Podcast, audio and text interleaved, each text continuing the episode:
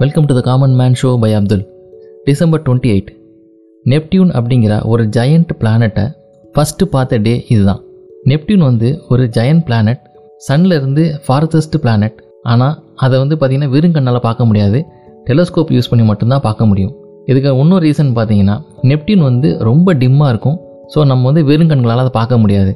அதோடைய மேக்னிடியூடே பார்த்தீங்கன்னா seven point செவனோட கம்மியாக தான் இருக்கும். ஃபெயிண்டட் ஸ்டார் அதை விட one fifth of the brightness தான் இந்த நெப்டியூன் வந்து இருக்கும். இதனால தான் டெலஸ்கோப்பை கண்டுபிடிக்கிறதுக்கு முன்னாடி இந்த நெப்டியூனை பார்க்கறது பாசிபிள் இல்லாமல் இருந்தது. கேலிலியோ சிக்ஸ்டீன் ஜீரோ நைன்லேயே டெலஸ்கோப்பை யூஸ் பண்ண ஃபர்ஸ்ட் பர்சன் அப்படின்னு சொல்லி சொல்கிறாங்க டிசம்பர் டுவெண்ட்டி எயிட் சிக்ஸ்டீன் டுவெல்லையே கேலிலியோ இந்த நெப்டியூனை வந்து அப்சர்வ் பண்ணியிருக்காரு அப்படின்னு அவரோட ஸ்கெட்ச் மூலியமாக தெரிய வருது. இதுக்கப்புறம் ஜனவரி டுவெண்ட்டி செவன் சிக்ஸ்டீன் தேர்ட்டீன்லையும் திருப்பி ஒன்னொரு தடவை அப்சர்வ் பண்ணியிருக்காரு. இந்த ரெண்டு அக்கேஷன்லையுமே கேலிலியோ நெப்டியூனை வந்து ஒரு ஃபிக்ஸட் ஸ்டார் அப்படின்னு நினச்சிக்கிட்டாரு.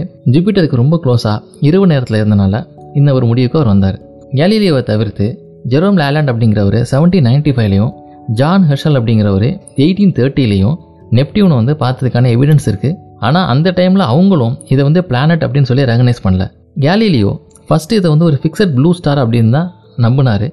அதனால தான் இந்த நெப்டியூனோட டிஸ்கவரியில் அவருக்கு எந்த விதமான கிரெடிட்டும் கொடுக்கப்படல. அவர் சிக்ஸ்டீன் டுவெல்ல நெப்டியூனை ஃபஸ்ட் வாட்டி அப்சர்வ் பண்ணும்போது அது வந்து ரொம்ப ஸ்டேஷ்னரியாக இருந்தது. ஏன் அப்படின்னு பார்த்தீங்கன்னா அப்போ தான் அதோடைய பேக்வேர்டு மூவ்மெண்ட் அதை வந்து ஸ்டார்ட் பண்ணியிருந்துச்சு பேக்வேர்டு மூவ்மெண்ட் ஸ்டார்ட் பண்ணுற இயர்லி சைக்கிளில் இருந்தனால அதோட மூவ்மெண்ட் வந்து ரொம்பவே ஸ்லோவாக இருந்தது. அது மட்டும் இல்லாமல் அதோட சைஸும் வந்து ரொம்ப ஸ்மாலாக இருந்தனால அது வந்து ஒரு பிளானட் அப்படிங்கிறது கலீலியோ யூஸ் பண்ண ஸ்மால் டெலஸ்கோப்பில் கண்டுபிடிக்க முடியல. இதுக்கப்புறமும் கேலிலியோ அந்த மூவிங் ஆப்ஜெக்டை ஒரு பிளானட் அப்படிங்கிறத கண்டுபிடிக்கிறதுக்கான பெரும் முயற்சிகள் எதுவும் எடுத்த மாதிரி தெரில எந்த பப்ளிகேஷன்லையும் இல்லை. ஆனால் இந்த இயர்லியர் அப்சர்வேஷன்ஸ் எல்லாமே இந்த நெப்டியூனோட பார்த்த ஃபியூச்சரில் ப்ரெடிக்ட் பண்ணுறவங்களுக்கு ரொம்பவே யூஸ்ஃபுல்லாக இருந்தது.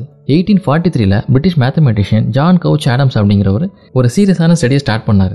யுரேனஸோட மூமெண்ட்ஸ் வந்து அவருக்கு ஸ்ட்ரேஞ்சாகப்பட்டது அதையும் தாண்டி ஏதோ ஒரு பிளானட் இருக்கும் போல இருக்குது அதோடைய மூமெண்ட்டு தான் அதை டிஸ்டர்ப் பண்ணுது அப்படிங்கிற பேசிஸில் அவர் இந்த ஸ்டடியை ஸ்டார்ட் பண்ணார். இன் எயிட்டீன் ஃபார்ட்டி ஃபைவ்ல ஜோசப் லிவேரியர் அப்படிங்கிறவர் ஃப்ரான்ஸில் இருந்து இவரும் வந்து பார்த்தீங்கன்னா பிரிட்டனில் இதே மாதிரி ஒரு சிமிலர் ஸ்டடியை ஆடம் பண்ணுற விஷயம் தெரியாமல் அவரும் இதே போல ஒரு ஸ்டடியை ஸ்டார்ட் பண்ணுறாரு September twenty third eighteen forty six Joseph Leverrier அவருடைய ரிசல்ட்ஸ் எல்லாமே பெர்லின் அப்சர்வேட்டரியில் இருந்த German astronomer Johann Gottfried Galle அப்படிங்கிறவர்கிட்ட share பண்ணிக்கிறாரு.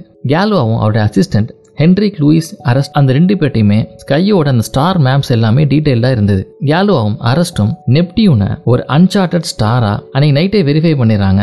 கேலுவாவும் அரஸ்ட்டும் ஃபர்ஸ்ட் இண்டிவிஜுவல்ஸ் இந்த நெப்டியூனை ஐடென்டிஃபை பண்ணது. இருந்தாலும் டிஸ்கவரியோட கிரெடிட் வந்து பார்த்தீங்கன்னா யாருக்கு போச்சு அப்படின்னு பார்த்தீங்கன்னா லிவரி தான் போச்சு. ஏன்னா அவர் தான் அந்த நெப்டியூனோட டேரக்ஷனை கரெக்டாக கால்குலேட் பண்ணி கொடுத்தாரு. ஃபர்ஸ்ட் ஃப்ரெஞ்சு என்ன பண்ணாங்கன்னா நெப்டியூனுடைய இந்த டிஸ்கவரி லிவாரியருக்கு மட்டும்தான் ஒரு சோலான டிஸ்கவரி அப்படிங்கிற மாதிரி கொண்டாந்தாங்க.